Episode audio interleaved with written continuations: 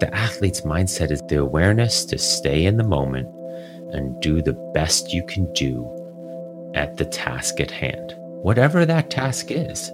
The important thing for all of us is that we want to just stay healthy and get through this with the energy and the strength that we currently have, and hopefully can build upon that versus deteriorate in any way. And not even from a virus standpoint and the concerns with that, but also just because this time requires so much extra energy in everything we're doing from homeschooling to everybody being in the house and patience and so forth. I mean, me with four kids here at home, you know, and so they're being healthy, getting enough sleep, eating well, and having some sort of physical outlet every day makes a huge difference on having the patience and perspective for them because it's difficult for them currently too.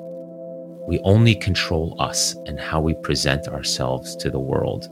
And part of that is this whether it's family, whether that's work, whether that's our loved ones, whether that's our body and how we go about our day and carry ourselves as that beacon of strength and support and outward love to others. That's Chris Hauth. and this is the Rich Roll Podcast.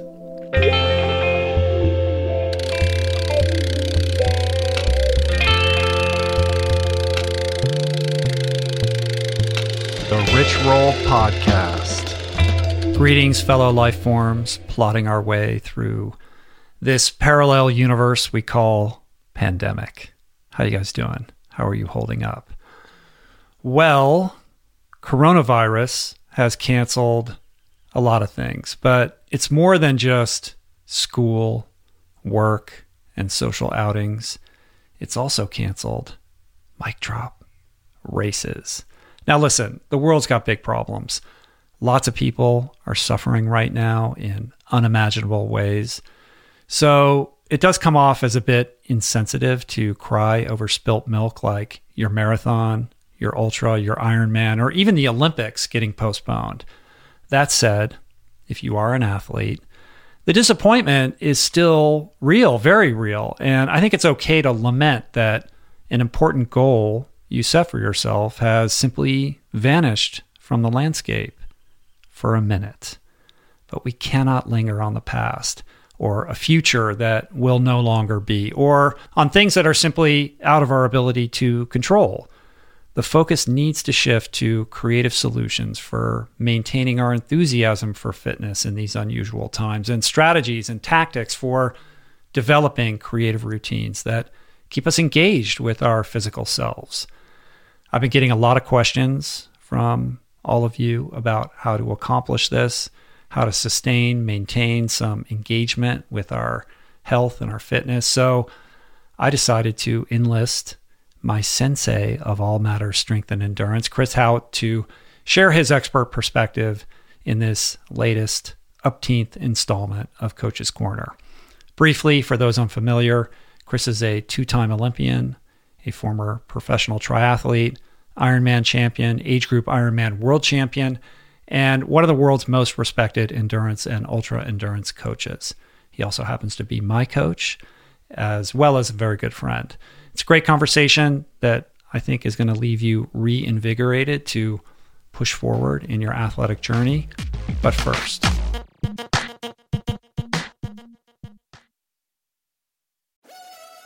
we're brought to you today by On. I am a total gearhead. I love researching the latest technology for the sports I enjoy. And I've learned that people often overlook apparel. But what you wear isn't just clothes, it is, without a doubt, technology. Technology that can make or break a performance. And I can tell you, after spending two full days meeting with the apparel wizards at On Labs in Zurich, that On is innovating in this space like no other with next gen premium fabrics, and just this heightened level of sophistication and precision and testing and development and intentionality previously unheard of that puts them just miles beyond the competition. I've been rocking On's high performance running apparel, including the long tees, the weather jackets, even the climate jacket, all super lightweight, tailor fit, built to move and just gorgeous to get you out and get it done in Fleetfoot comfort no matter the weather. I'm super proud to be a brand partner with this impressive team From increasing product sustainability to improved energy return and impact protection, truly Swiss innovation at its finest. To get you moving, On is offering an exclusive 10% discount. To redeem, head over to on.com slash richroll and use code richroll10 at checkout. We're brought to you today by a very exciting brand new sponsor, Go Brewing. I am sober. I don't drink. And I devoted so many episodes of this podcast to the unreal benefits of an alcohol free lifestyle. Why? Because even if you don't have issues with booze and suds, no amount of alcohol is good for you. At a minimum, it wreaks havoc on your sleep and produces a hangover that destroys your energy, your mood, and your focus. At worst, it turns your whole life upside down. But no longer does that mean you have to break up with your favorite brew because my pals at Go Brewing are making all your favorite brews minus the alcohol, fewer calories, and more productive tomorrows. It's not every day that I get the privilege to witness the inception of a company collaborating with our podcast, but that's exactly what happened with Go Brewing. I'm going to tell you this story. A few years back, I spoke at this event in Illinois, fittingly named Go. And it turns out that that very day catalyzed Joe, the founder, to start his own NA beer company, Go Brewing. I had no idea about any of this until I bumped into Joe at Jesse Itzler's Running Man event the other month in Georgia. And he shared this story with me. I savored his fare in all its varieties and deeply moved by the mission and what he shared with me, and just impressed with the insane taste and quality of his alcohol free concoctions. I wanted to help share the discovery. Made with natural ingredients faithful to traditional beer styles, Go Brewing has an impressive lineup of delicious, small batch, craft, alcohol free brews, all without added sugar or artificial processing. My favorite is their double IPA, not just another story, but basically you just really can't go wrong because everything they make is brewed to perfection, worthy of trying yourself, which you can now do at gobrewing.com. That's gobrewing.com and use the code RICHROLL for 15% off your first purchase. We're brought to you today by recovery.com. I've been in recovery for a long time. It's not hyperbolic to say that I owe everything good in my life to sobriety. And it all began with treatment, an experience that I had that quite literally saved my life. And in the many years since, I've in turn helped many suffering addicts and their loved ones find treatment. And with that, I know all too well just how confusing and how overwhelming and how challenging it can be to find the right place and the right level of care, especially because, unfortunately, not all treatment resources adhere to ethical practices. It's a real problem, a problem I'm now happy and proud to share has been solved by the people at recovery.com who created an online support portal designed to guide, to support, and empower you to find the ideal level of care tailored to your personal needs. They've partnered with the best global behavioral health providers to cover the full spectrum of behavioral health disorders, including substance use disorders, depression, anxiety, eating disorders, gambling addictions, and more. Navigating their site is simple Search by insurance coverage, location, treatment type, you name it. Plus, you can read reviews from former patients to help you decide. Whether you're a busy exec, a parent of a struggling teen, or battling addiction yourself, I feel you. I empathize with you. I really do. And they have treatment options for you. Life in recovery is wonderful, and recovery.com is your partner in starting that journey. When you or a loved one need help, go to recovery.com and take the first step towards recovery. To find the best treatment option for you or a loved one, again, go to recovery.com. Okay, so before we jump in with Chris, I want to do something a bit different and briefly check in with my buddy Mishka Shubaly. You remember Mishka, right? From our legendary 500th episode or his many past appearances on the show. For those brand new to the RRP, Mishka is my stubbornly sober, self deprecating, gravelly voiced, sometime runner, singer songwriter, master storyteller, and sage of the written word with a slew of best selling Kindle singles to his name. And Mishka's got a new Audible original coming out May 1st entitled Cold Turkey How to Quit Drinking by Not Drinking. So I called him up. I did that to celebrate the seventh anniversary of our bromance.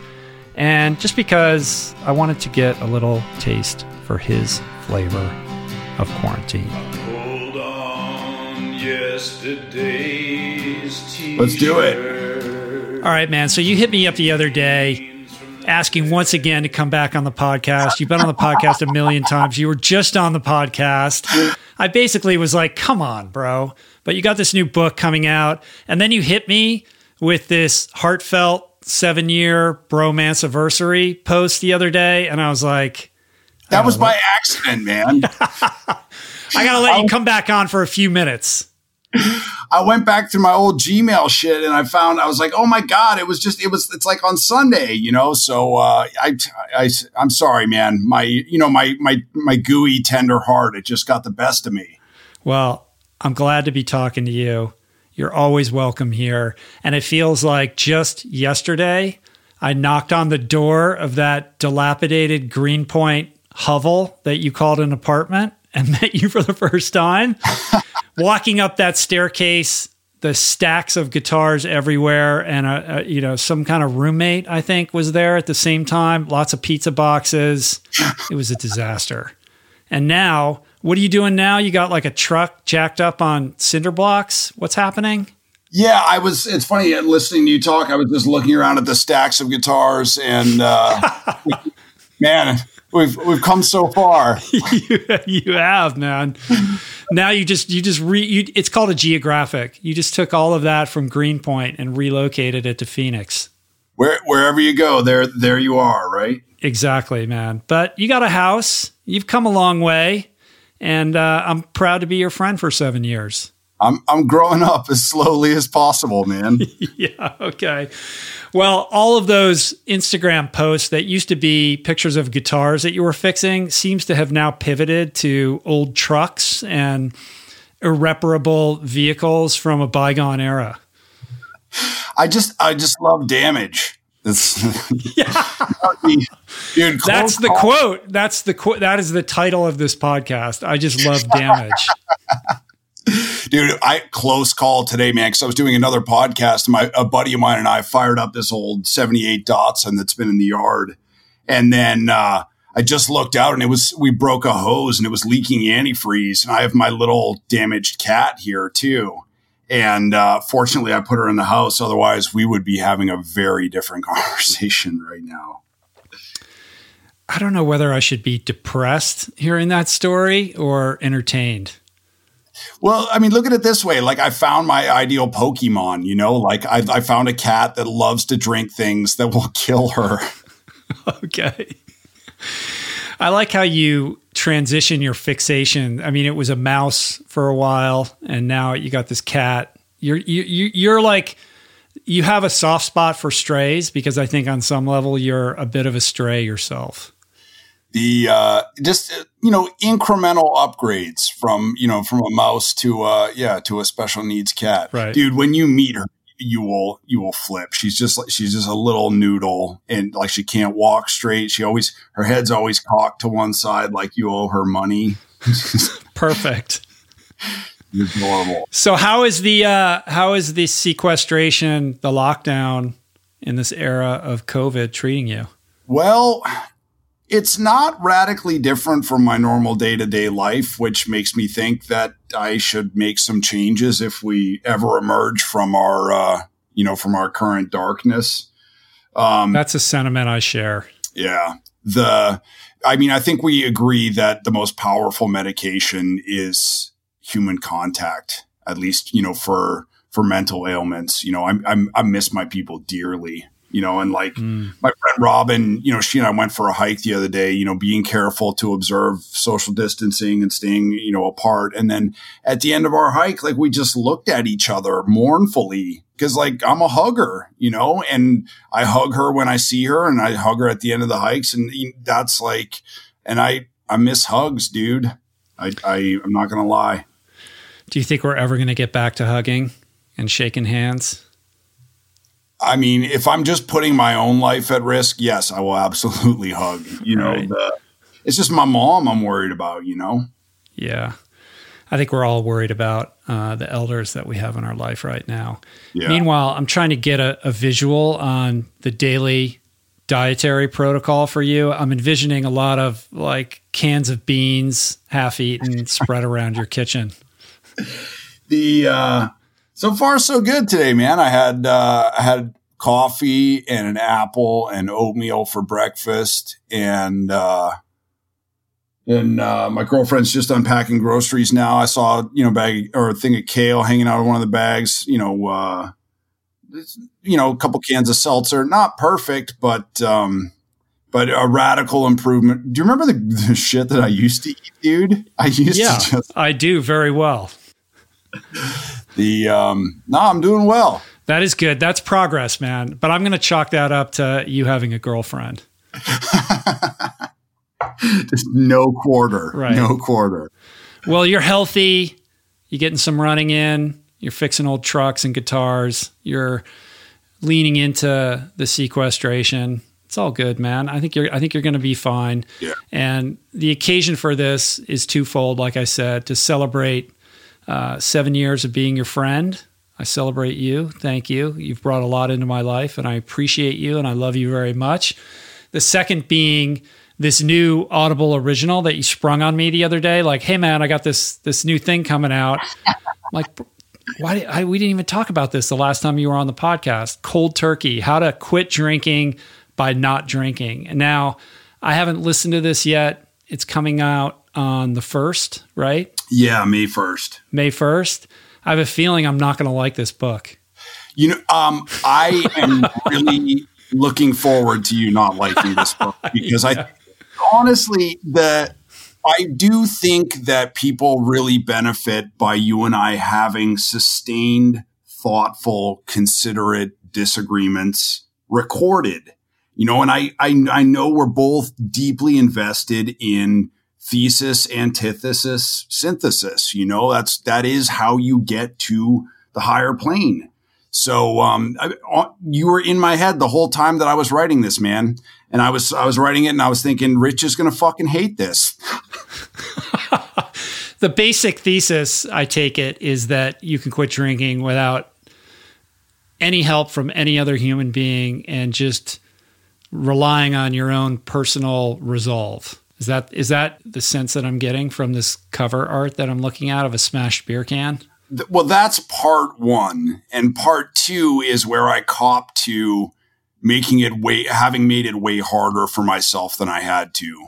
You know that um, But this, This- is what we rely on you for. We we want you to to do that. That's part of your charm.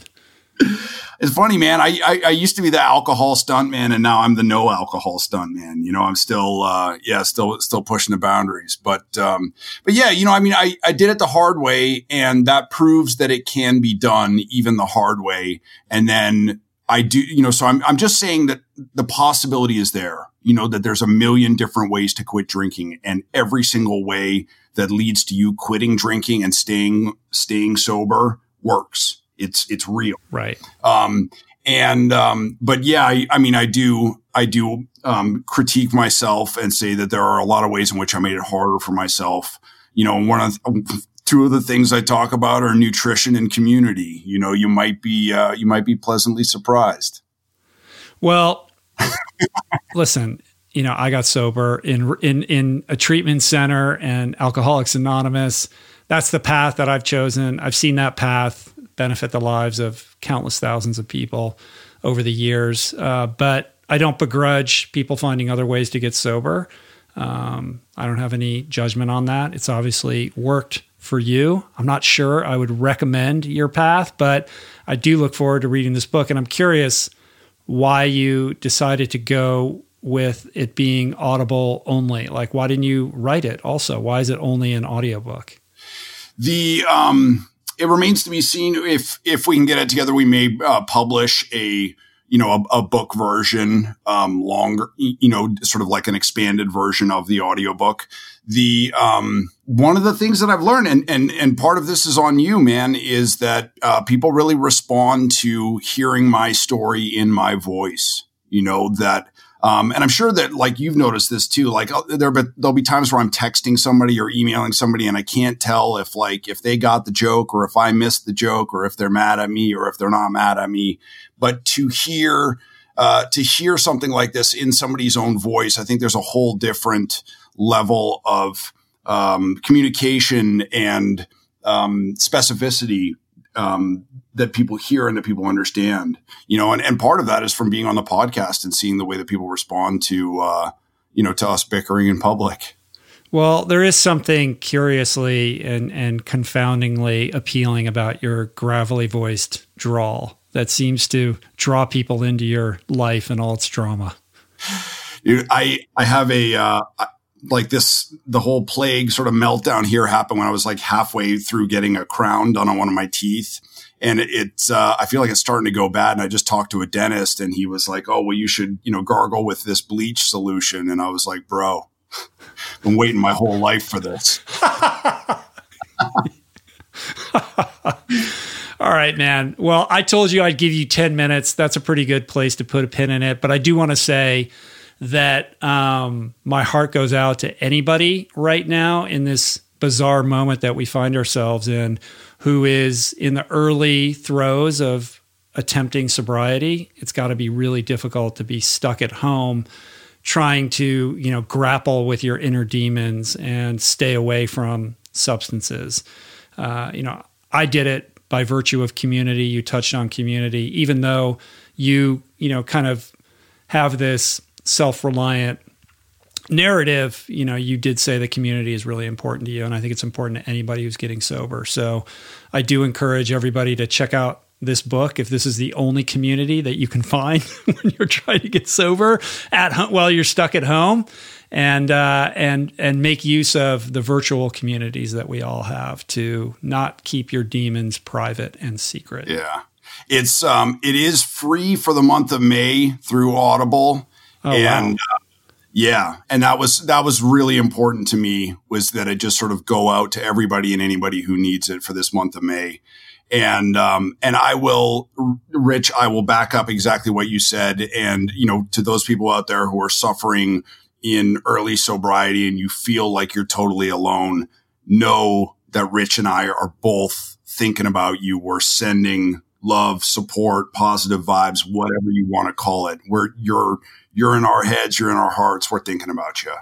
Yeah, and as I've said many times before, my DMs are open on Twitter and Instagram. Uh, if anybody is is struggling with an addiction problem, I, it's very difficult for me to respond to everybody, but I always do my best to try to communicate and have a dialogue with anybody who's going through that right now. So feel free to reach out to me in that way.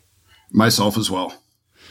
All right, man. The book is Cold Turkey. It's available on Audible, which is also Amazon.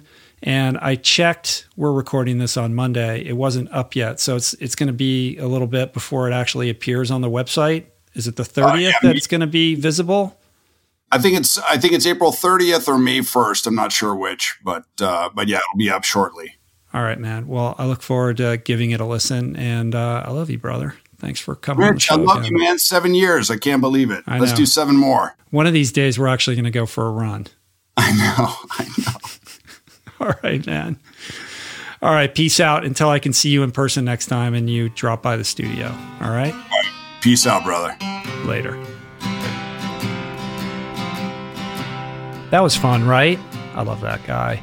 Given that we are now resorting more and more to remote recording, maybe I'll do more short check in segments in the future. Let me know what you guys think.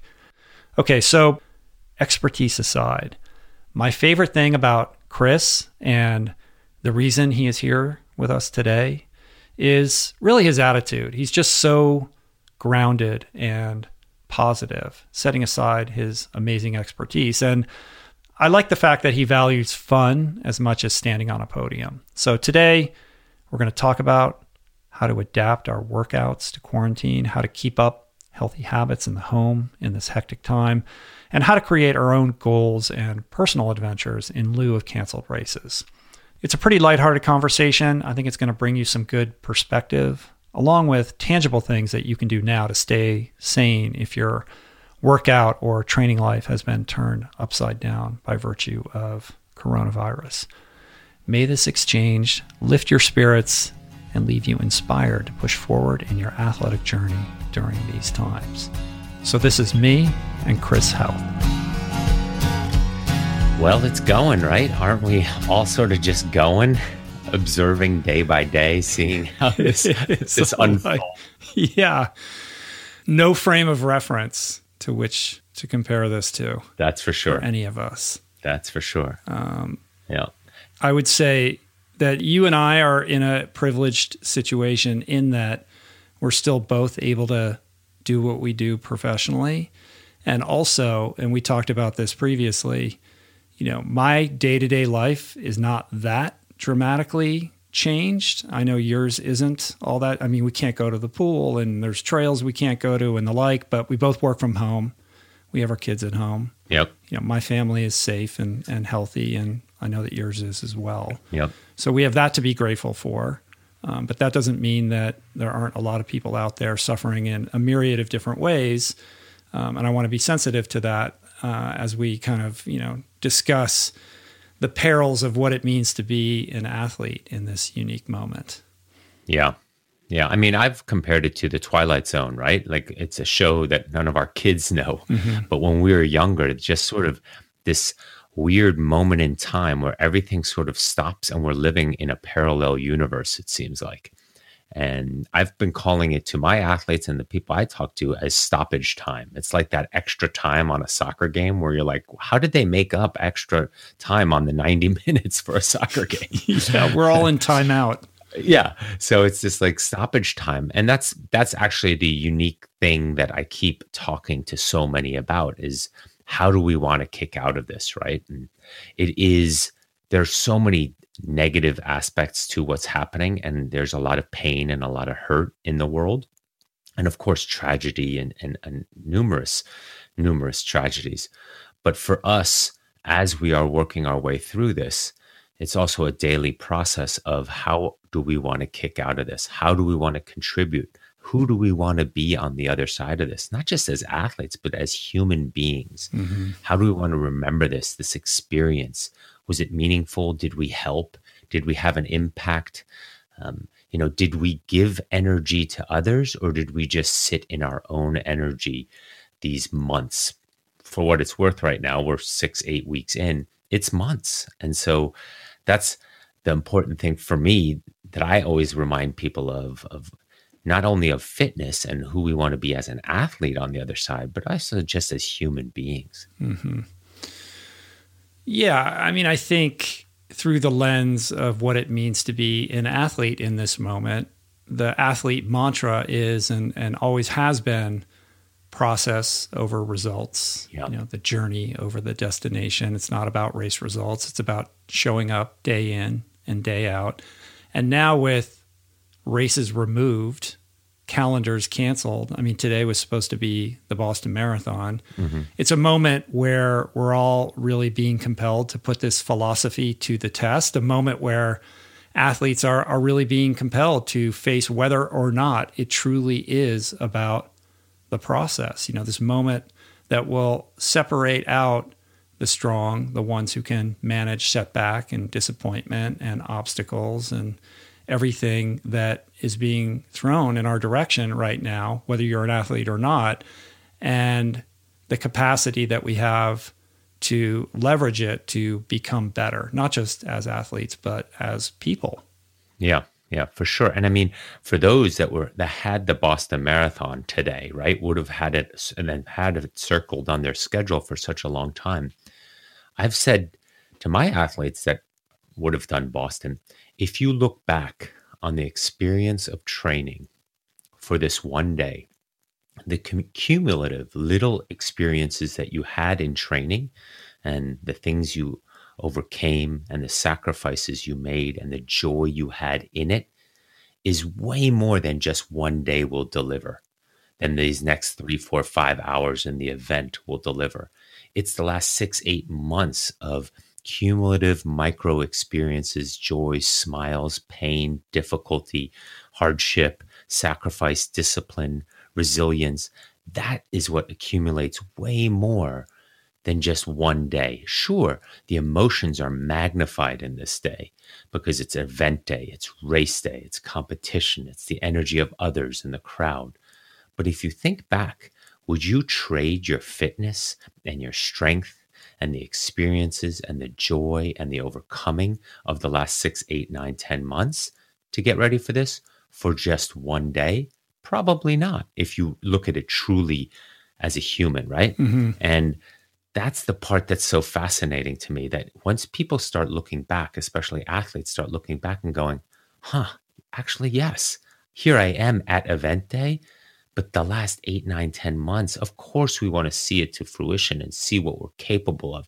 And we still can do that. Those haven't gone anywhere. It might not be today, it might be in six months or eight months or in a year.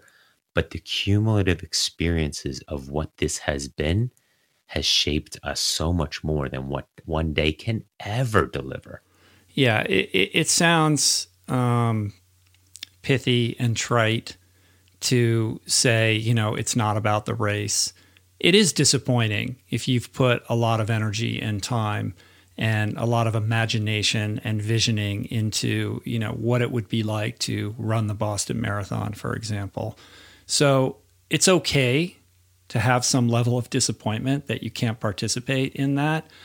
But you need to reboot quickly and recognize that in truth, it is about what you put into it. I mean, you're somebody who's been an athlete your entire life. I mean, I, I don't even know if you could count the number of races and events that you've participated in, but I'd be willing to bet my life that when you reflect back upon everything that brought you to today, those moments of crossing finish lines or participating in you know exciting events are just the tiniest fraction of what you appreciate about everything that you've put into becoming the person that you are today. Yes, it's it's all about the experience, right? I said the other day, it's I'd rather have the small payouts versus the lump sum payout, right?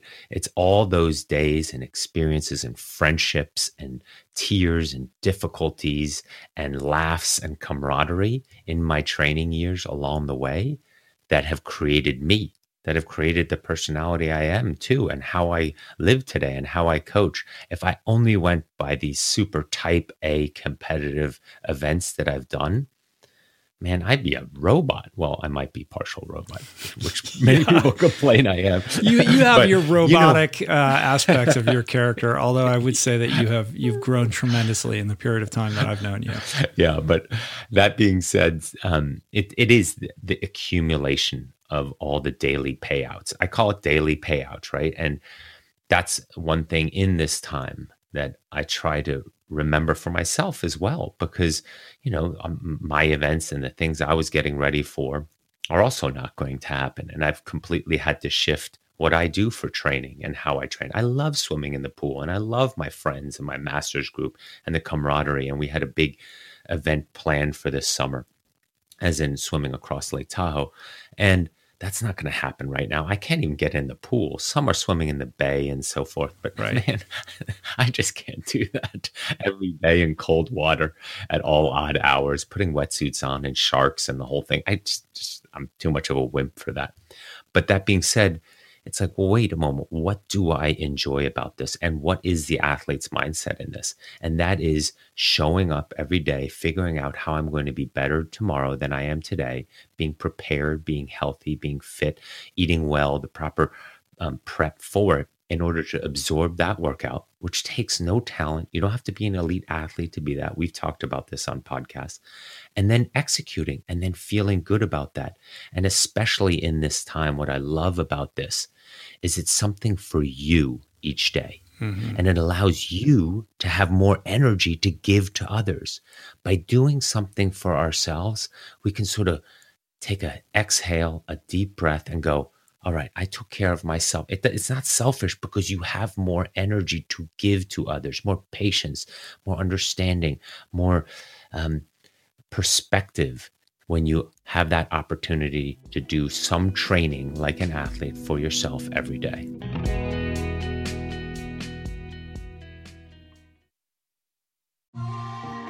I'm super proud to announce my next venture, Voicing Change Media. This beautiful consortium of thinkers, storytellers, artists, and visionaries, all committed to fostering meaningful exchanges and sharing thought provoking content.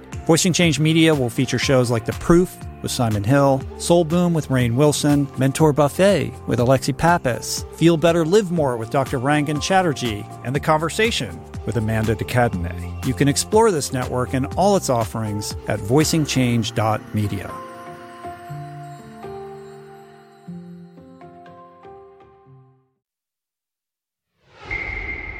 The athlete mindset is also about building resilience and becoming efficient in your discipline and building you know the capacity to endure face and overcome obstacles. And of course these are life lessons. And i think these are skill sets that are required of us now in a way that we couldn't have predicted. And i think um, recognizing that innate capacity that the athlete has um, connecting with that is another way of being of service to the people around you who might not have that level of acumen with respect to those specific skills.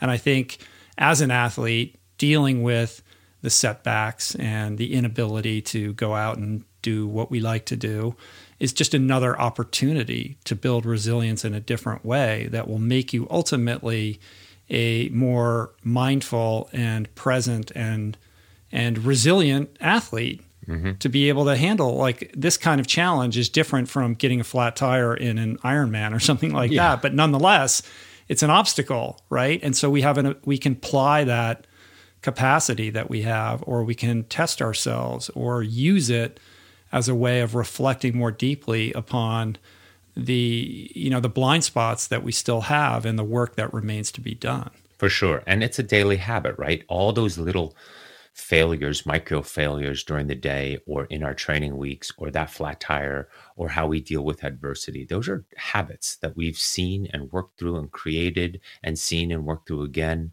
And that prepares us for the bigger ones like this current environment. And again, we have the ability because of those daily habits and our familiarity with being persistent and disciplined and resilient, like you say, to stand as sort of beacons in this current environment. Mm. Not that we're better than anybody, it's more just that we stand with our consistency and our willingness to show up every day as people who can contribute contribute outwardly to others and helping and focusing on that as well. It is hard right now to fathom a moment in time where thousands of people are going to descend upon a starting line somewhere to participate in an event where people are going to be sweating all over each other. I mean, I presume at some point we will achieve some level of stasis where that's possible. But right now, I, you know, I, I don't know how long it's going to be before something like that will be permissible. Oh yeah. So I'm interested in how your athletes are you know dealing with that right now. I know you're doing these periodic Zoom calls and you've been putting out podcasts on this subject matter. Yeah, I mean for us it's more a question of being ready for when those opportunities arise, right? So that's in the training, that's in our mindset, that's in our nutrition, that's in our sleep and our recovery, all the modes that we sort of call training, right? But it's also how will I kick out of this armed with more tools in my toolbox because of the things I had to do in this time that make me a more complete athlete for when that time comes, right? So the strength work that we're doing and we're sort of confined to the home and using, you know, backpacks with weights in them and doing step ups instead of running because the uh, trails might be closed and doing new creative type of things that we're noticing strength from and integrity from in our body that then we hopefully can integrate on the other side when things loosen up a little bit and we're able to do all three or four of the activities that we usually do to also have this as part of our toolbox and again to make us a more complete athlete mm. the second piece there too is that I've told my athletes in, in a lot of our conversations is be ready for a second half of the year or maybe early next year, 2021, where a lot of events will open up and the race directors will be desperate to offer because they're a small business, right? And they're going to want to get out there and offer their services, in this case, their events. And many people, A, haven't been able to train or homeschooling or family or lockdown and so forth, as well as your ability to be ready on a whim's notice or within a few weeks' notice to say, man, that's an event I would have always have loved to have done. And now they're giving me an opportunity to do it. Mm-hmm. Others might be busy with work or can't afford the travel or any of those things. So that's secondly, an opportunity that might arise, that can arise, that I feel will arise for many events and so forth, to be ready for that, to take this once in a lifetime circumstance and turn it into an opportunity. So we want to kick out of it like that, as well as be ready for it. And for the canceled events, it's more a question of not a question of when it will happen, but how it will happen to us. Will we still be the athletes we said we would be? Mm. Yeah, it is a uh, unique moment as well by dint of the fact that you know when you're when you're looking at runners and triathletes traditionally not huge fans of strength work and you know the little kind of you know the stretching and and the recovery you know kind of protocols those all fall by the wayside especially with the time crunched athlete. They're mm-hmm. like i need to get my volume in. I got to get my run in my ride in whatever it is. Now because a lot of that is being stripped away there is an opening to refocus and um, prioritize some of those things that ultimately make you a more bulletproof athlete long term. Um, you know the step ups and the you know the, I've got a weighted vest and you know doing those kinds of things that that you know I just know speaking for me personally like those always come last mm-hmm. when they should come first and now we have an opportunity to put them first which will make you more resilient and and you know injury proof and things that serve you over the long haul we have a sense of urgency usually with our training as we're getting ready for an event. We have an, a, a, date marked on the calendar in the future, and we have a certain amount of time to get ready for it. And if we were all super disciplined and prepared, we would start very far out and methodically and healthy build towards that event. But that's not the life and the reality any of us live, right? We have mm. jobs, we have families, we have other things. So, of course, as the event approaches, whether it's six months away or, you know, three months, there's a sense of urgency towards that event.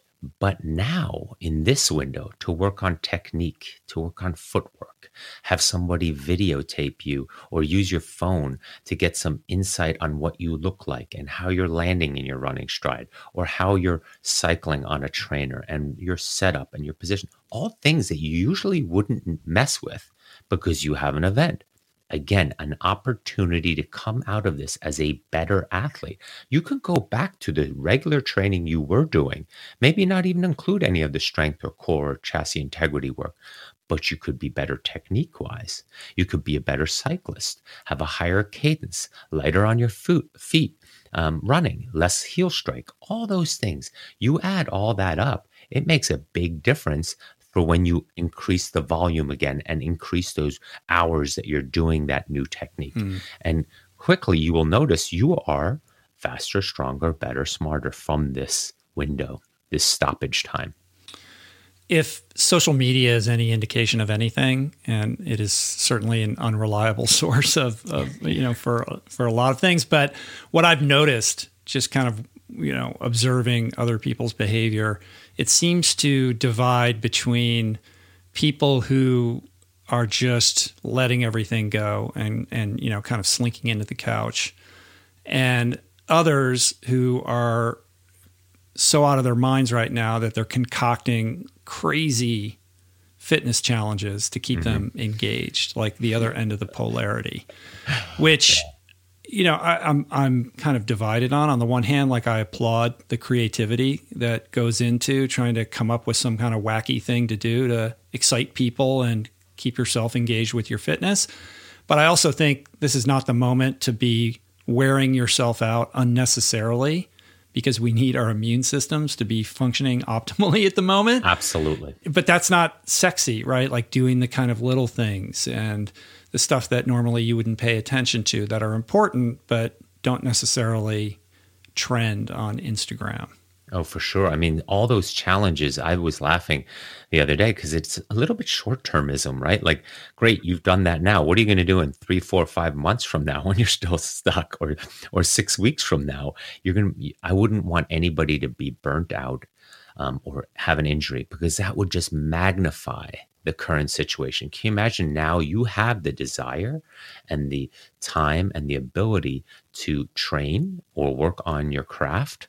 and you're injured and can't. Mm-hmm. That would make it even worse. And so you are totally right with trying to avoid injury and staying healthy and staying strong and getting the proper recovery. And that's another thing you can work on in this time. For example, just writing down or in the morning or in the evening after the day, journaling an aspect of how did I take care of my strength today? How did I take care of my training modality today? My sleep, my recovery, my nutrition. You go through those five things, right? And say, good, good, could be better, and so forth. You do that for the next six weeks. Your mindset and how you go about training and what you look for versus just fatigue on how you go to bed at night will change dramatically because you'll recognize all the little tweaks and inputs that are part of being a true, wholesome, holistic athlete mm-hmm. that takes into all those things into account, right? Mm-hmm. Yeah, I mean, thinking of my own relationship to fitness and training, I don't need a lot of external motivation. I look forward to it. I enjoy it. It's often the highlight of my day to be able to go out and be in nature and focus on the breath and you know do what we do. Um, but I also am aware that that's not the case for a lot of people. There are you know there's a certain subset of people that need that external motivation in the form of a goal. And that's typically a race, right? Mm-hmm. Setting a date on the calendar, having something to work towards that gets people out of bed and engaged in a way that they wouldn't otherwise. So, short of that, with our inability to be able to do that right now, like what are you telling your athletes who might be struggling with that motivation to stay on it and kind of maintain that that quiet daily discipline? Well, we have what we call self-curated events, right? So if you are interested in doing something, there's so many ideas for yourself to be um, completed out there and or successfully done. I had a guy in New York, he's stuck, not really able to get out on trails. And so in a few months he turns 44 and he's an ultra runner, but he's never run a 10k under his age. And so he's going to try to run a 10K when we're doing speed work and shorter stuff and more explosive stuff and strength work in order for him to run a 10K in under 44 minutes. So there's different things. Run your age, right? In this case, he's 44 and he's doing a 10K, but there's others in other parts of the country who are going to go out and for their 42nd birthday run 42 miles or 42 kilometers. Or with their family, they're doing um, what you and I talked about a few months ago with riding or running or getting through every street in their town, either on a mountain bike or running mm. or hiking or walking. I mean, it's phenomenal. But the ideas that people are coming up with in this time, like you even mentioned earlier, yes, you don't have to be super type A and focused on what you can do and break a treadmill world record, but you can, and right. versus the other end of the spectrum, sitting on the couch and sort of falling into the creases, which is fine on some days too. But there's a healthy spot in between with family in many cases to take on this new time, this again, stoppage time of sort of looking around you and going, I have plenty of events I can do.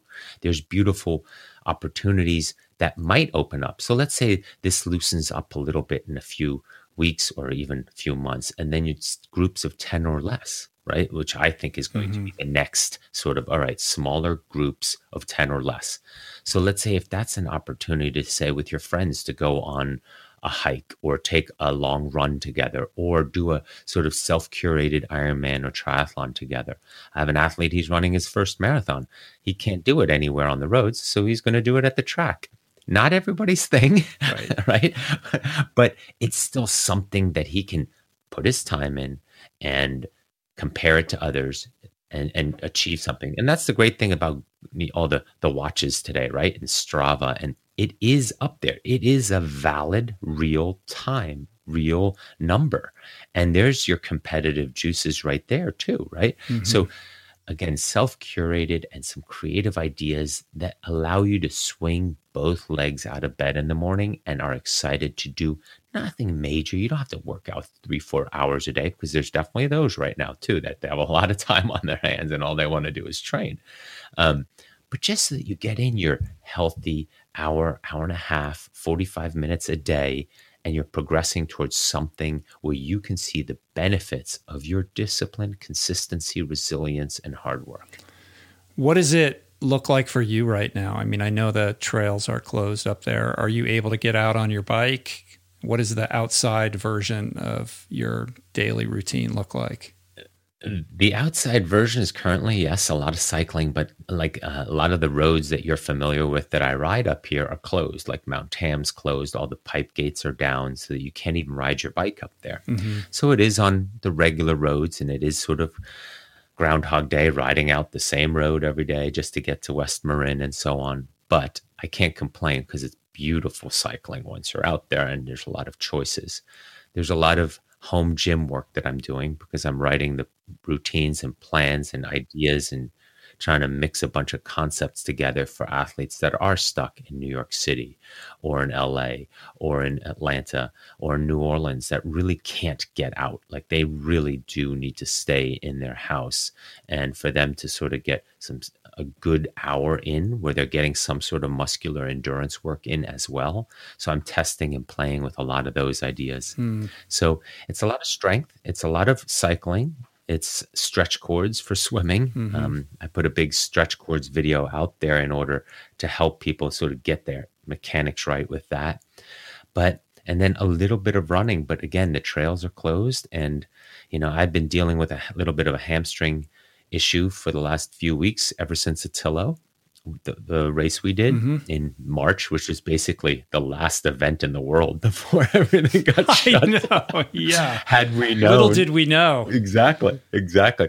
A funny side note on that is I got sick about um, six, eight days after that, like really sick. Vi- vi- um, I had a stomach bug of some sort, but at first the onset was fever, lethargic, um, you know, not enough of a fever to really like knock me down, but I was like, gosh, I feel awful.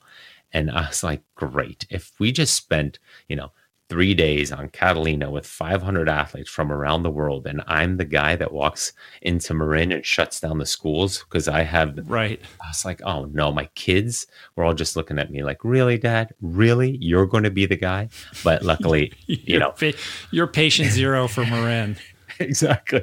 But luckily, within 24 hours, it was gone. I was very sick, but um, luckily, it was not that. But that being said, um, Attilo was basically our last event. And so since then, I've been sort of nursing and being smart with my running. Cause again, I don't, I, I think this will take a lot longer than we believe yeah. to really get out there and run again. I want to be smart and save that for the future this summer, the weather turning for us in California and being able to run the trails or run out on the roads and not be hampered by an injury. So I'm focusing on strength and cycling right now. Yeah it is interesting that all the trails are closed. They, you know, they're they're closed down here as well.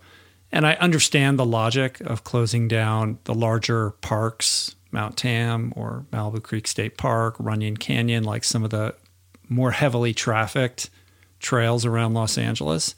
But right out my backyard are dozens of trails that nobody ever goes on. Yeah, exactly. and I'm conf- I'm sort of confounded by, you know, not being able to use them.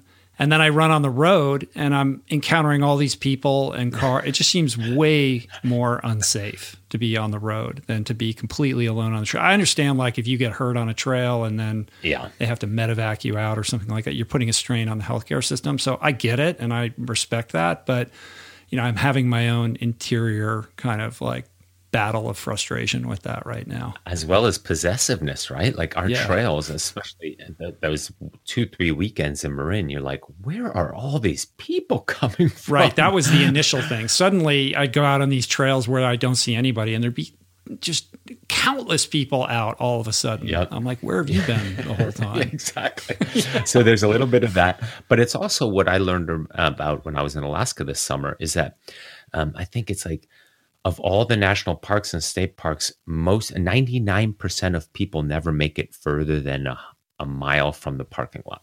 Hmm. So wherever they're parking, right? So even for your trails, they're hiking a maybe a mile or a mile and a half in and a mile and a half out.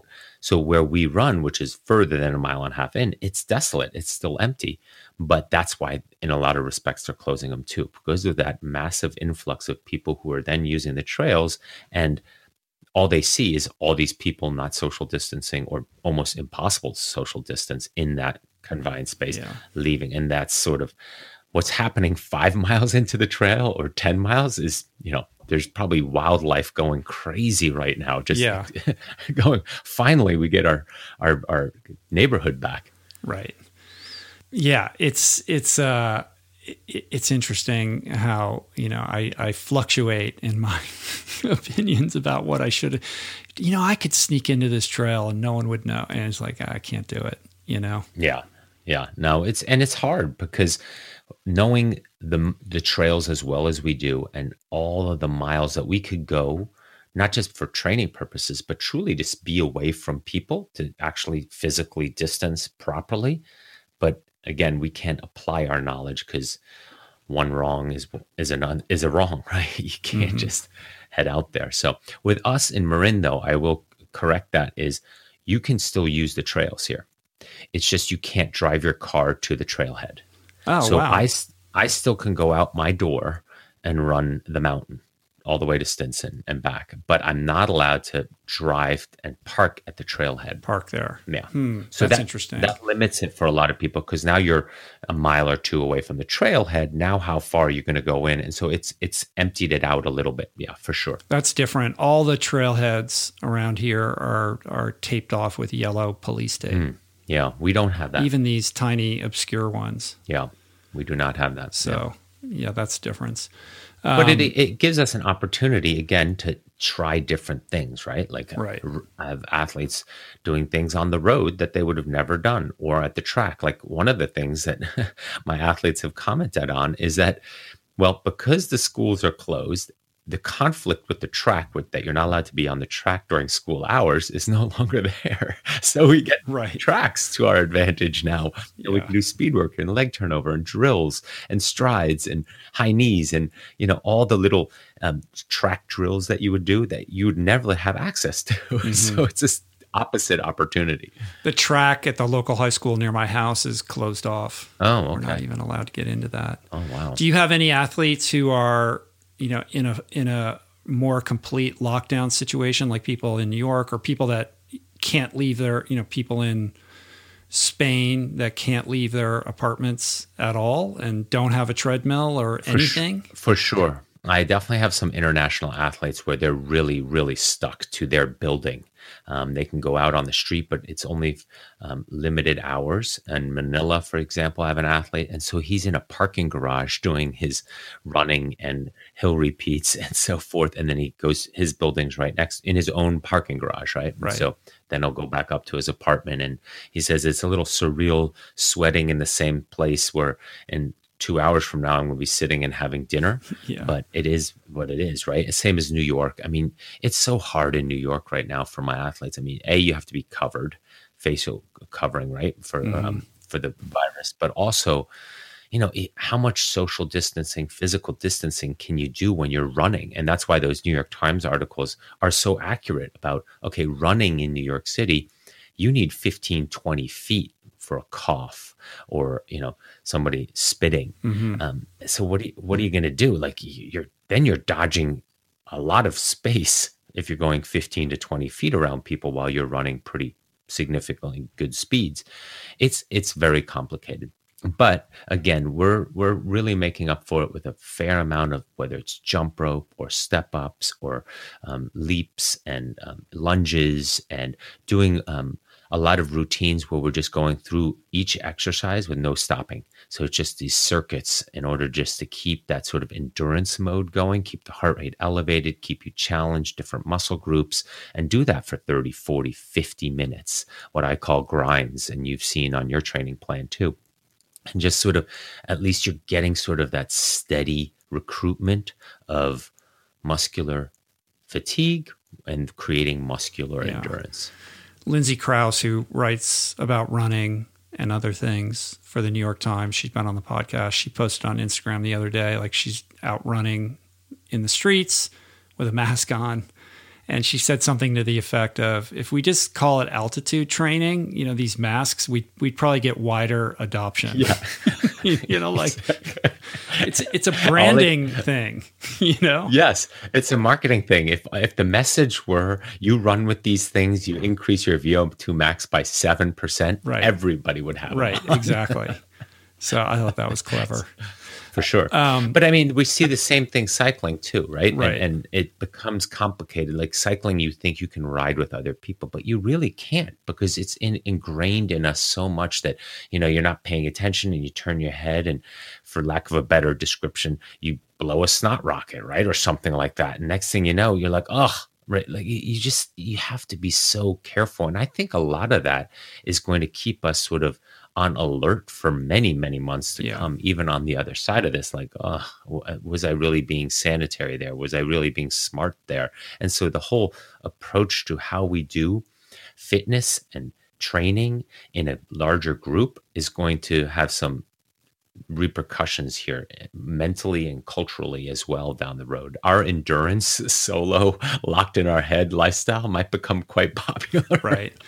Yeah, I've been out riding my bike and the social distancing parameters when you're riding up behind somebody. I mean, you have to Oh, have a very wide berth because for the very reasons you just stated, like that person expectorates in a certain way that aerosolizes and then and you're behind it. I Oh. mean, you know, I, and I see, you know, there's a lot of cycling in my area and I, I see group rides out, Oh, yeah. people in packs riding together. And I think, what are you doing? I don't understand. Yep. I'll, I'll like, you know, either just pull over and let the person get way ahead or I'll go as far around them and try to pass them as quickly as possible. And, and, and I'm, I'm thinking, this is so strange that this is what's going through my mind and this is the reality that we're in, but it is. And then I think, should I even be on a bike at all out here? Yeah, I've gone through the same. I've gone through the same. That same question: Should I even be on a bike, but on especially on the busy days like a Saturday or Sunday? Because Yeah, weekends I think are off. yeah, I'm definitely not a germaphobe, but I get a little freaked out. Not a little. I definitely my eyes. I'm paying close attention to where the next cyclist is in front of me and behind me because I don't want to be the guy in front of them um, and not think and just do something stupid or cough or something because it goes so far when we're on our bikes. Um, and then, as well as, I don't want to be behind somebody that, out of fairness to them, they're not maybe they don't even know that I'm there. hmm And so, it's definitely has to be empty roads currently. And again, the, the important thing for all of us is that we want to just stay healthy and get through this with the energy and the strength that we that we currently have and hopefully can build upon that versus deteriorate in any way and not even from a from a virus standpoint and the concerns with that but also just because this time requires so much extra energy in everything we're doing from homeschooling to everybody being in the house and patience and so forth. I mean me with four kids here at home it's and all of them teenagers hmm you can just imagine how they're all staring at me going you got to be kidding me. We're so sick and tired of you. Yeah. but you know and so they're being healthy getting enough sleep eating well and and having some sort of physical outlet every day makes a huge difference on having the patience and perspective for them because it's difficult for them currently too Yeah, very hard. I would say, without a doubt, the most difficult aspect of this entire thing so far for myself and my wife has been trying to navigate our 16 year old daughter who's really struggling. It's been very traumatic and difficult for her.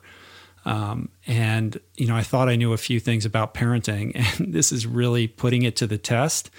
And I just know that left to my own devices, if I'm not taking care of myself, that I'm going to misstep in how I'm, you know, parenting her.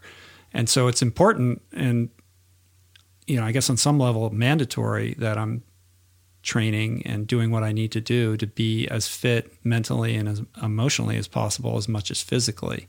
And I think the thing I keep reflecting back upon is, you know, and this is something that that that you've talked about, is where you know what do I want to, who do I want to be when this is done? You know, at some point this will lift and we will adopt some new form of normal, but nonetheless we will emerge back into our lives do I want to reflect back on this as something that I survived or endured? Or do I want to look back on it and say, you know, I really leveraged this to think more deeply about who I want to be, what I want to express, the kind of person, you know, I want to. I want to I want to be in the world, um, and I think despite the cacophony of distractions and parenting and living in close quarters and all of that, there still is uh, I would imagine for almost everybody, more opportunity for quietude and reflection. And with that, you know, the ability to develop greater clarity about what it is that you want to do and be. And I think training plays a large part in that, but also understanding, you know, the opportunity that's built into this for all of us. And I say that again in total sensitivity to, you know, people that are having a really hard time right now. Jobs are being lost and people are being furloughed, and there are plenty of people, healthcare workers and um, supply chain workers, uh, who are out. You know, don't have the luxury of being sequestered and are are out. You know, taking care of business for the betterment of all of us. And my heart goes out to all of those people. Um, you know, I'm not one of those, so I can, I can I can sympathize, but I don't want to say that I can empathize because I'm not walking in your shoes. It's incredibly difficult and stressful, um, and yet I think there is this unprecedented moment where we need to identify the opportunity and and and attack that and find a way to leverage it so that we can emerge better rather than weakened from this experience. For sure. For sure. I mean, and also it's going to be of memory for all of us, regardless how it hit us, whether in a positive way, in a negative way. That's the unique thing about this. It hit the brakes on the entire world, and we're all going to all remember this forever. Our teenagers, our younger children, us as adults, 20 um, somethings, 30 somethings, everybody has been impacted by this. Everybody's going to remember this time, right? And people have been saying it's our 9 11 moment or this and that, but it has hit so many more spectrums of society. And there's a lot of ways we don't control, we don't know how it hits everybody. So all we know is how it hits us doesn't mean we don't have empathy and care and respect for those who are working through this and healthcare workers and those who've been hit by tragedy or those who are losing their jobs and so forth. But it hits every one of us individually. And so, what are we going to do with it? And that's what we said earlier is how do we want to kick out of this, but also how do we make it memorable and and and it's going to be memorable either way. So if that is going to be memorable either way how do we want it to be memorable? Mm-hmm. in a mm-hmm. positive meaningful caring thoughtful family sharing joyous way? For others it's not. It's not going to be that. But we don't control that. And it's like you know it it's i was reminded of that viktor frankl quote right? If you can't change or control the external circumstances change yourself or you know your own internal circumstances. And that's one of those, this is one of those times that we are, we only control us and how we present ourselves to the world. And part of that is this whether it's family, whether that's work, whether that's our loved ones, whether that's our body and how we go about our day and carry ourselves as that beacon of strength and support and outward love to others. Yeah, I can think of only a handful of other moments in my life where the world sort of stopped. You know, there's 9/11. There's when Princess Diana, you know, mm-hmm. died. There's Yeah, the OJ. Tr- you know, there's certain things like that. But this is uniquely different from all of those in that it is global and is impacting all of us. And there's never been an instance in which we had to stay home and couldn't go about our day. Yeah. Um, and and I think with that, it gives it gives this experience a certain quality that I think has the power to unite us. There's a commonality of experience that we're all sharing right now. Um, but I fear the divisiveness that I see, and I think there's a certain kind of toxic environment out there that if we're not really paying attention to ourselves and and um, you know focusing on our priorities and, and and really striving to be that beacon that one could succumb to. And there's a so there's this these opposing forces of the the, kind of unifying um, aspect of this that can be uplifting versus this destructive you know force of negativity that I see out there as well. Yeah, for sure. I mean, it, we watched as a joke, not as a joke, but with with intention. But it was funny. We watched Groundhog Day the other day, the uh-huh. Bill Murray movie, and it was weird because I've watched that a few times, but I never really took the message as clearly as it was as a, when I watched it this time, with regards to how he was just being indifferent about everything, right, and just like smoking and doing all kinds of getting drunk and being a jerk. But then once he started paying attention to the lives around him and caring and giving, he found fulfillment in that repetition, right? He found love that finally broke the loop, but he eh, fulfillment despite the, the day continuing, he was fine with it because he was giving and he was focused on externally helping others versus just focusing on on on, on what he can get out of a daily day repeating itself over and mm-hmm. over again. But anyway i mean it's bill murray. I mean you can only get so much message. But i thought it was interesting because here we are we're living a very similar groundhog day. Like i i don't know how many times over the last few weeks i've said like what day is it? I'm not even they all feel the same Right. right? With the kids home there's no sort of weekend versus day. But as soon as the process takes over, like we were saying earlier, and knowing what we need to execute on every day, whether work, whether family, whether training, whatever it is, there's sort of a fulfillment in that repetition that I've I've come to enjoy actually these last 10 to 14 days of all right accepting this is the process currently and I'm going to make the best in the present moment Right. of this process. It's really the only way. Acceptance. yep. You know, railing against what is will only lead to resentment and frustration. Yeah. So to embrace what's happening and shift your perspective and look at it as you know, I think it helps to understand that everybody's going through it. You haven't been, you know, singled out for this experience um, is helpful. Uh, but the only way to find peace is through acceptance. for sure for sure and it is also with regards to like you were talking about being sort of stuck with this lack of compass and direction currently as we pull back to the training aspect and the athlete aspect. But the athlete's mindset is exactly that. Like you said the awareness to stay in the moment and do the best you can do at the task at hand, hmm. whatever that task is, right? If it's currently with my family or currently at, at work or currently in this process of training or currently, you know, going on a hike and noticing nature around us like that. That's all we can focus on. And that's the best place to focus on in the current moment, in the present moment. Yeah.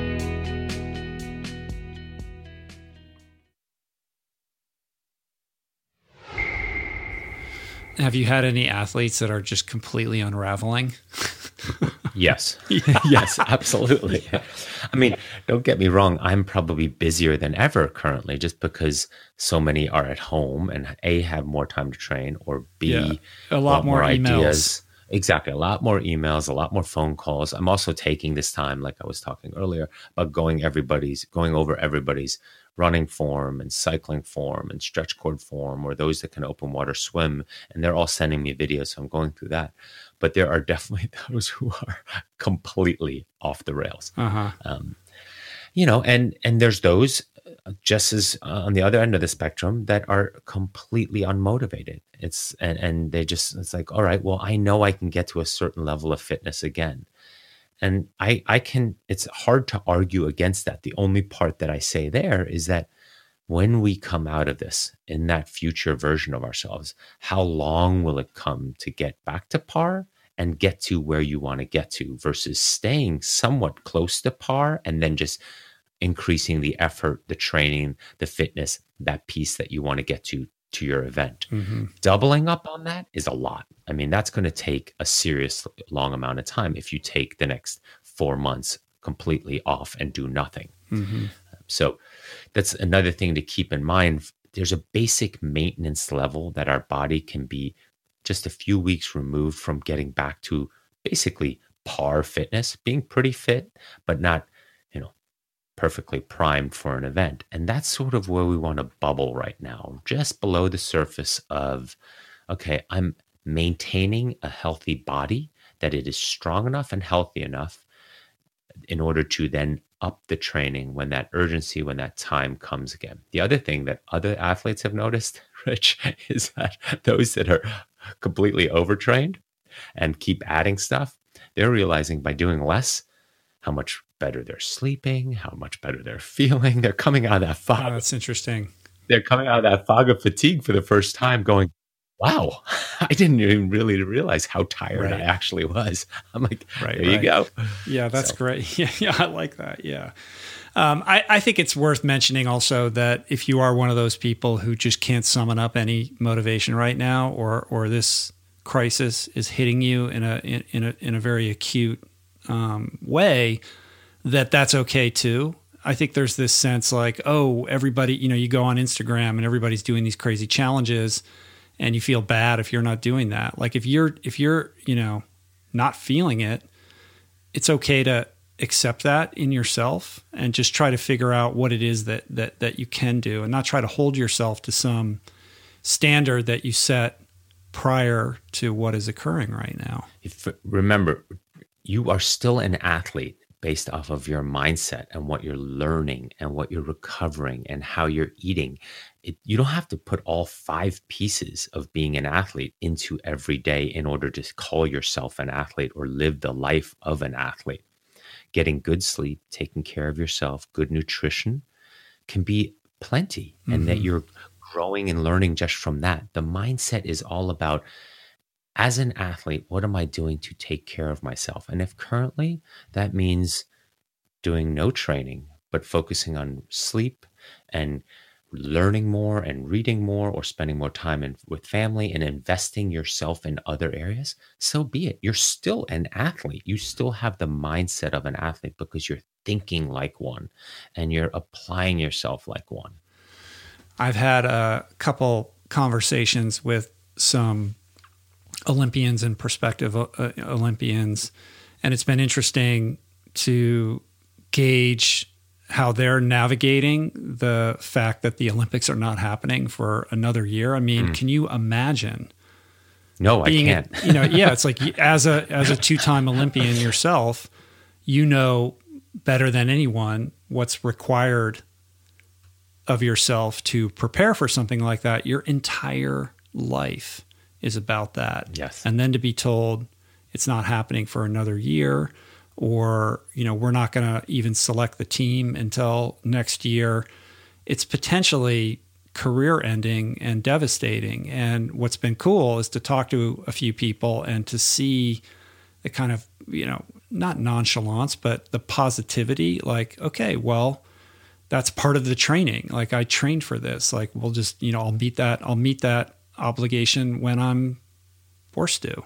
Yeah, compartmentalizing is something Olympians Yeah.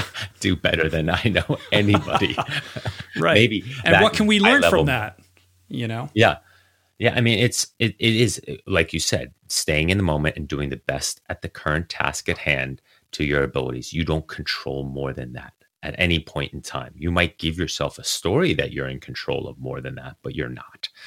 And I still feel for those guys though and girls because Oh, there's so much that's happening there. Um, and with regards to their one opportunity, maybe their one window, putting off law school or medical school or graduate school because you're going to give it that shot. And now you have to make that decision for another year or not, or you're on the back end of your career and you just missed it at the last Olympics. And now you're progressing just fine, but you're getting to the back end of your age.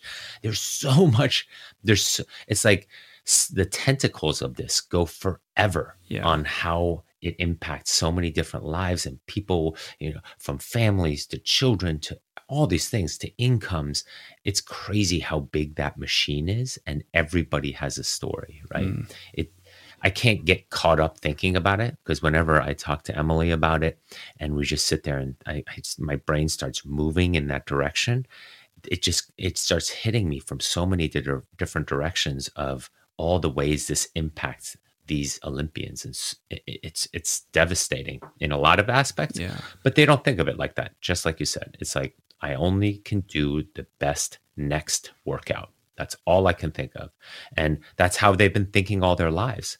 So it's a simple it stays within that simple process for them. How do i prepare myself for the next best possible workout with recovery with sleep with proper nutrition and then go execute that and layer upon layer upon layer and when the day comes I know that I've done everything I needed to do to be ready for it. Beyond that, there's nothing I can do. yeah, control the controllables. Mm-hmm. Um, you know, the person who who self destructs when faced with an obstacle like this is not the person that is the person who's going to the Olympics. Yeah. You know, you know what I mean? These people are Jedi masters when it comes to facing and, and managing obstacles. This perhaps being, you know, one of the largest that that athletes are collectively facing, but the ones that will prevail, I think, are the ones who have the firmest and most positive mindset Yes, to manage it. sure. And then the question will be is another Olympics three years away, right? That hmm. becomes the next question. Right. Yeah, And exactly. Do you have an opportunity to get two Olympics in in three years? Like, like, like- and that's No your one window. knows. You're done. That's the thing. exactly. And there you could have, you could be, I went to two Olympics and it was in a matter of like, you know, two and a half years, right? Yeah. like you're done. I think great. it's the uncertainty is the is the most maddening aspect of it. Like once Yeah. you say, okay, Yeah. this is when it's going to be, you can start to plan and wrap your head around it. But not knowing creates a paralysis that that I think is you know p- potentially more difficult to deal with than than anything else. Yeah, and then your current training, right? So then now you can't even execute properly. Let's say you are a swimmer. you don't know when what the window is. well, but also let's say you're an Olympic swimmer right now and you are just getting ready for trials this summer. And now you can't even swim. So you can't even do the task that is your sport on a daily basis. Right. So that talk about taking in away all the control. The you the one controllable that you had was all right, go to the pool, execute my workout, and feel good about that. Well, currently you can't even do that. So I mean, there's definitely many other stories like that, but we we you and I can relate best to the swimming aspect and just sw- doing that every day and waking up and going, my simple task that I've done all my life, twice a day, or been my day's been revolved around, is gone right. and and also I was so close to achieving my lifelong dream and so forth. But I mean, it's the same with how many college athletes are and, and finishing up their senior year at NCAA's and so forth. And, and it's across the board how many levels this hits. I mean, here we talk about, well, our pool's closed for master swimming, or we can't go on our trails, right? Right. But I think the stories beyond this are a lot more. Yeah. Like, It was interesting that it took quite a long time before they pulled the plug on the Olympics. I, I was just thinking these swimmers, the pools are are closed all over the world. They can't they can't train like they're supposed to. Are you going to call this Olympics or not? Like they're they can't even prepare right now.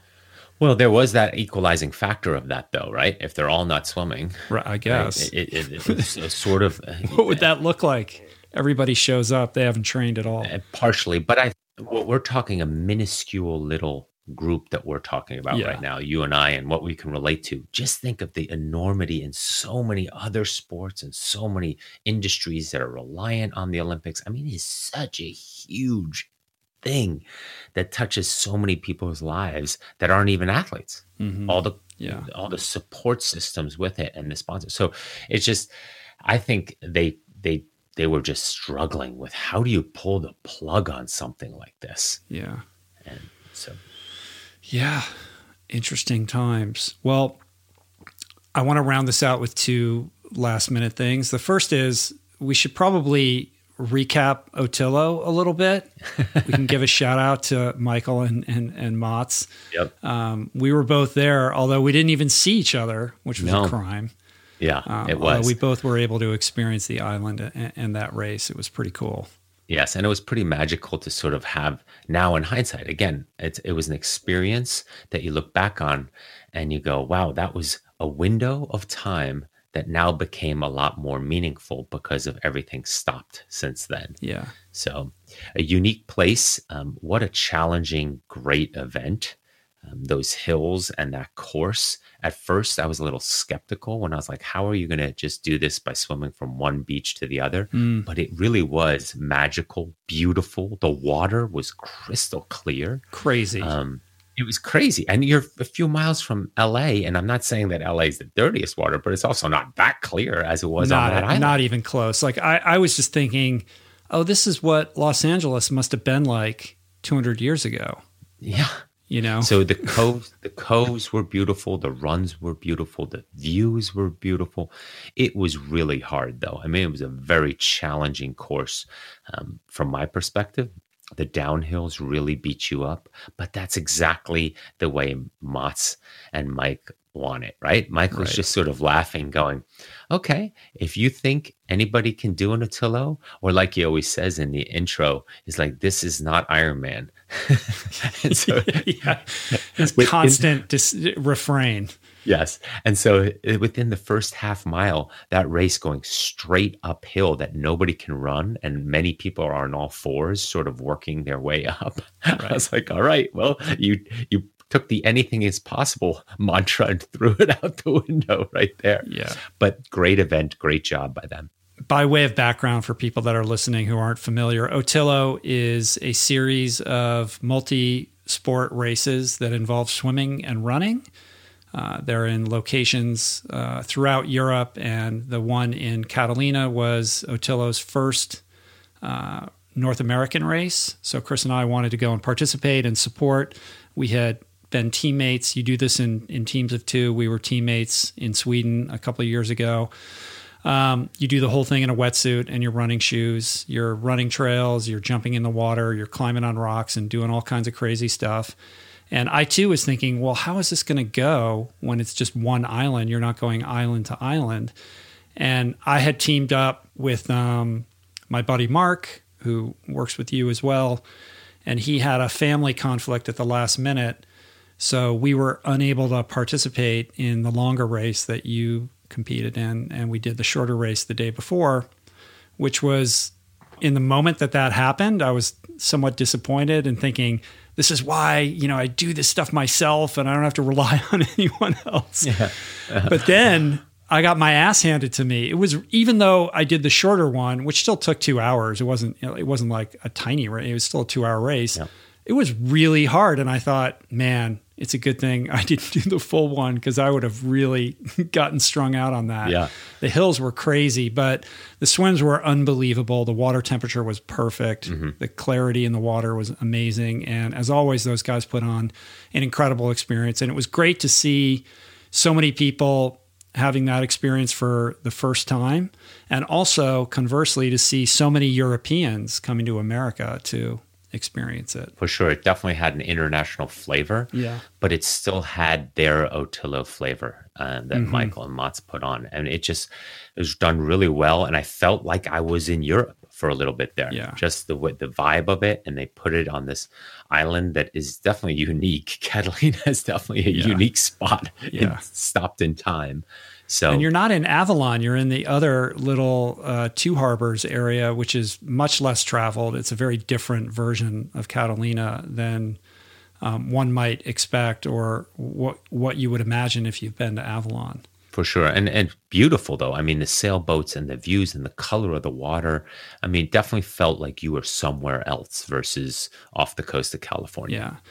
The biggest difference other than, you know, there wasn't downpouring rain and freezing temperatures like we had in Sweden was that you really did have to run in this one. Like in Sweden, it was so technical for so much of the course, and this it was it was legitimate trail running and and much less technical. For sure, but also a lot steeper running Yeah. and harder fire roads and trails that you don't have in the European ones as much as at, at least the one that we've experienced. I shouldn't say all the Europeans ones Yeah. because we haven't done those, but um, the trails here were definitely challenging. I mean, I was quite surprised how hard it was. Yeah.